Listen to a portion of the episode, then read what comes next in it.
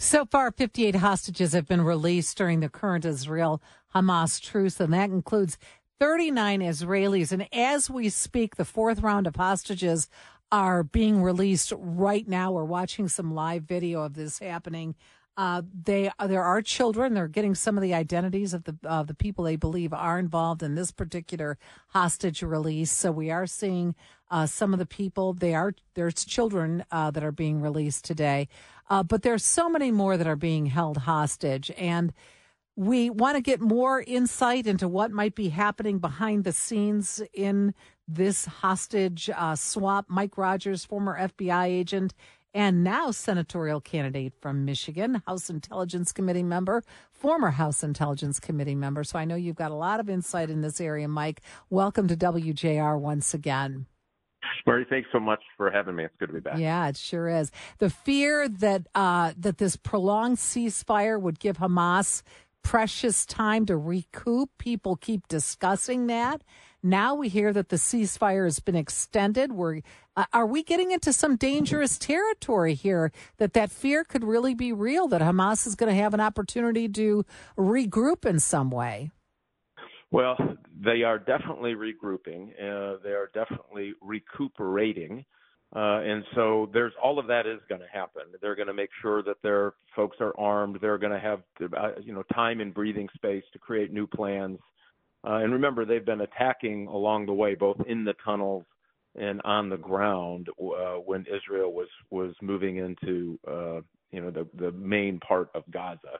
So, um, Maria, I can tell you all of that will happen. I think what the calculus is can you start getting some of these uh, women and children at the very least mm-hmm. uh, out of the hands of these terrorist groups and and apparently they were they did find along the way as it's been reported to me that uh, they did find some hostages who had expired in the tunnels along the way which means they may be having a hard time they being Hamas having a hard time trying to keep them alive as well and so that clock and that calculus for Israel, I think, was probably the determinant factor. Uh, you know, we saw the release of an 84 year old woman to, uh, yesterday or over the weekend, I believe, and she's now in serious condition at a hospital. She had life threatening uh, illnesses before she was taken hostage. She certainly didn't come back in better condition than when she left. They gave her no medical treatment.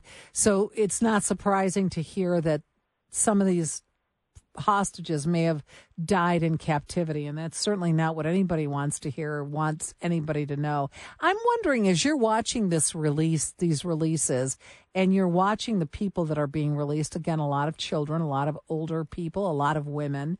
Um, is there anything that you're noticing about uh, the people that are released, or is there anything, any conclusions that we we can draw about the type of people that are being released or how they're being released? I'm gonna. Uh, if you look at the the folks who have been released, if you there's there is a common theme here. People who were frail, the 84 year old woman.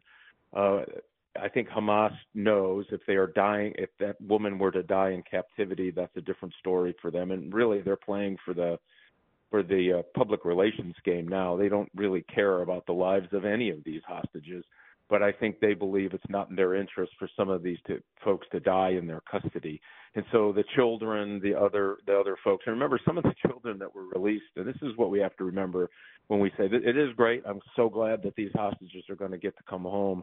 Uh, but many of these children's parents were killed in front of them uh-huh. as they were ripped out of the houses and taken into these tunnels. You want to talk about psychological mm-hmm. damage for the rest of their life?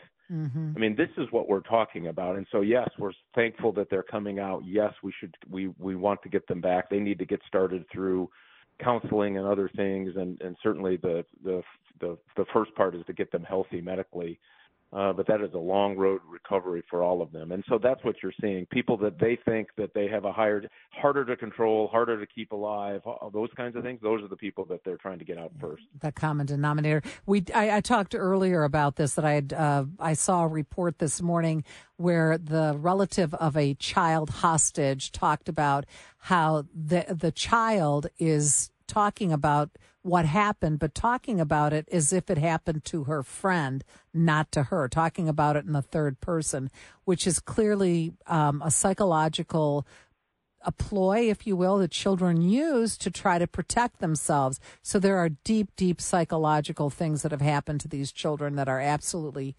just tragic, Mike, just absolutely tragic. Listen, we talked a few weeks ago uh, that if Hamas is annihilated, as, as, we're pretty much seeing after the relentless bombing by Israel uh, and Israeli forces, then what? Who takes over? We're still asking that question uh, in Gaza.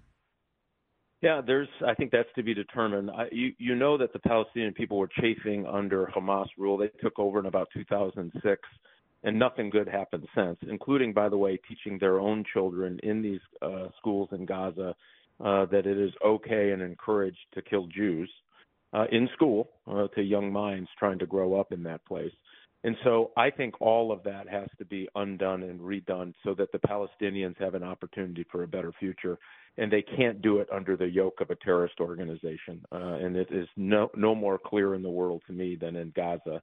And so, uh, you know, there's been, I think there are conversations about, uh, you know, does uh, Abbas have some role in the future? Yeah, I think that's all yet to be determined. Um, the, the, the Palestinians in the West Bank have some some some theory about leadership going into the future. I think that's all going to be determined in the future. I think at best, if they find Palestinians who actually are looking to form a government, to have schools, to actually have economic development for the people of Gaza, uh, and a relationship with Israel that allows them both to coexist, I, I that's a very tall order, uh, and it's going to take some time. And there's going to be a lot of healing, and there's going to be a lot of anger over the next uh, the next decade or so. Biden administration sending 100 million dollars of aid into Gaza. Is any of that going to end up in the hands of Hamas? It's the big question today. I I do believe it's darn near impossible to to say that it will not. At least a portion of it will not. Remember, those tunnels were built on concrete and steel and other things that were destined in humanitarian uh, aid that both Israel and the rest of the world provided Gaza. And so they stole it, they took it, they used it to, to build tunnels under mosques and hospitals and schools and all of those things. Um, and now they're fighting for their very survival. So you bet they're going to find ways to expropriate that material to where they can get away with it uh, and and get it used for their own purposes. It's pretty hard to, deny that some of that is going to happen. Uh, and that's why I think there needs to be a way to do it on the south end of, of Gaza so that you can make sure that the majority of that material gets to people who are, are truly in a humanitarian crisis. Uh, very quickly, Mike, as we wrap up this interview, I have to ask this question because it's a question that I personally have had watching this. We're being told that Israel's also releasing prisoners, right, at the same time as these hostages are being released. Um, and and we've been told over and over again that the prisoners being released by Israel are women and children. And I have to ask the question: Why were children being held in prison in Israel? Uh, minors, not children, is my understanding. And so these are uh, minors who committed crimes against uh, Israel. You know, they attacked soldiers, both women as well, or were engaged in conspiracies to do the same. And so they are in jails uh, and prison. They are not uh, held hostage, and there's a huge difference. And there should make we should make no moral equivalent. I think that Israel should, uh, you know, when they do do the exchanges, exactly say on why they were uh, yeah. and you know put in jail in the first place. I think that would help their cause a little bit. But it's important to note these aren't little children; these are minors. These are teenagers who have you know picked up rocks and tried to tried to kill uh, Israeli soldiers. And again, remember this is all part of that encouragement by Hamas. Uh, it's all okay if you're a young young man in your teenage years. It's okay to to to try to take out an Israeli soldier or civilian. And so that presented a series of different difficult problems for Israel, and that's what they did. They ended up incarcerating those folks uh, with due process, and so that's the big difference. And so they they ought to again. I think it's really hard to make a moral equivalent to, to right. either of these two cases. Right, but we're hearing so little about that, and just hearing those words, and you're wondering, well, wait a minute, who are those people, and why were they being held? And and certainly this issue of indoctrination is one that you've talked about before, and it is a very very real problem and a very real thing that is happening there. Mike Rogers, thank you so much for joining us this this afternoon, talking this afternoon about this fourth release of hostages Let's hope for many more. Thanks again. Absolutely. Absolutely. Oh, we want to get all 200 back.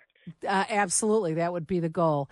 Thanks again, Mike. And we'll continue here on WJR. When we come back, we'll talk a little bit about Rosalynn Carter and other first ladies and their place in history. We'll continue here on WJR.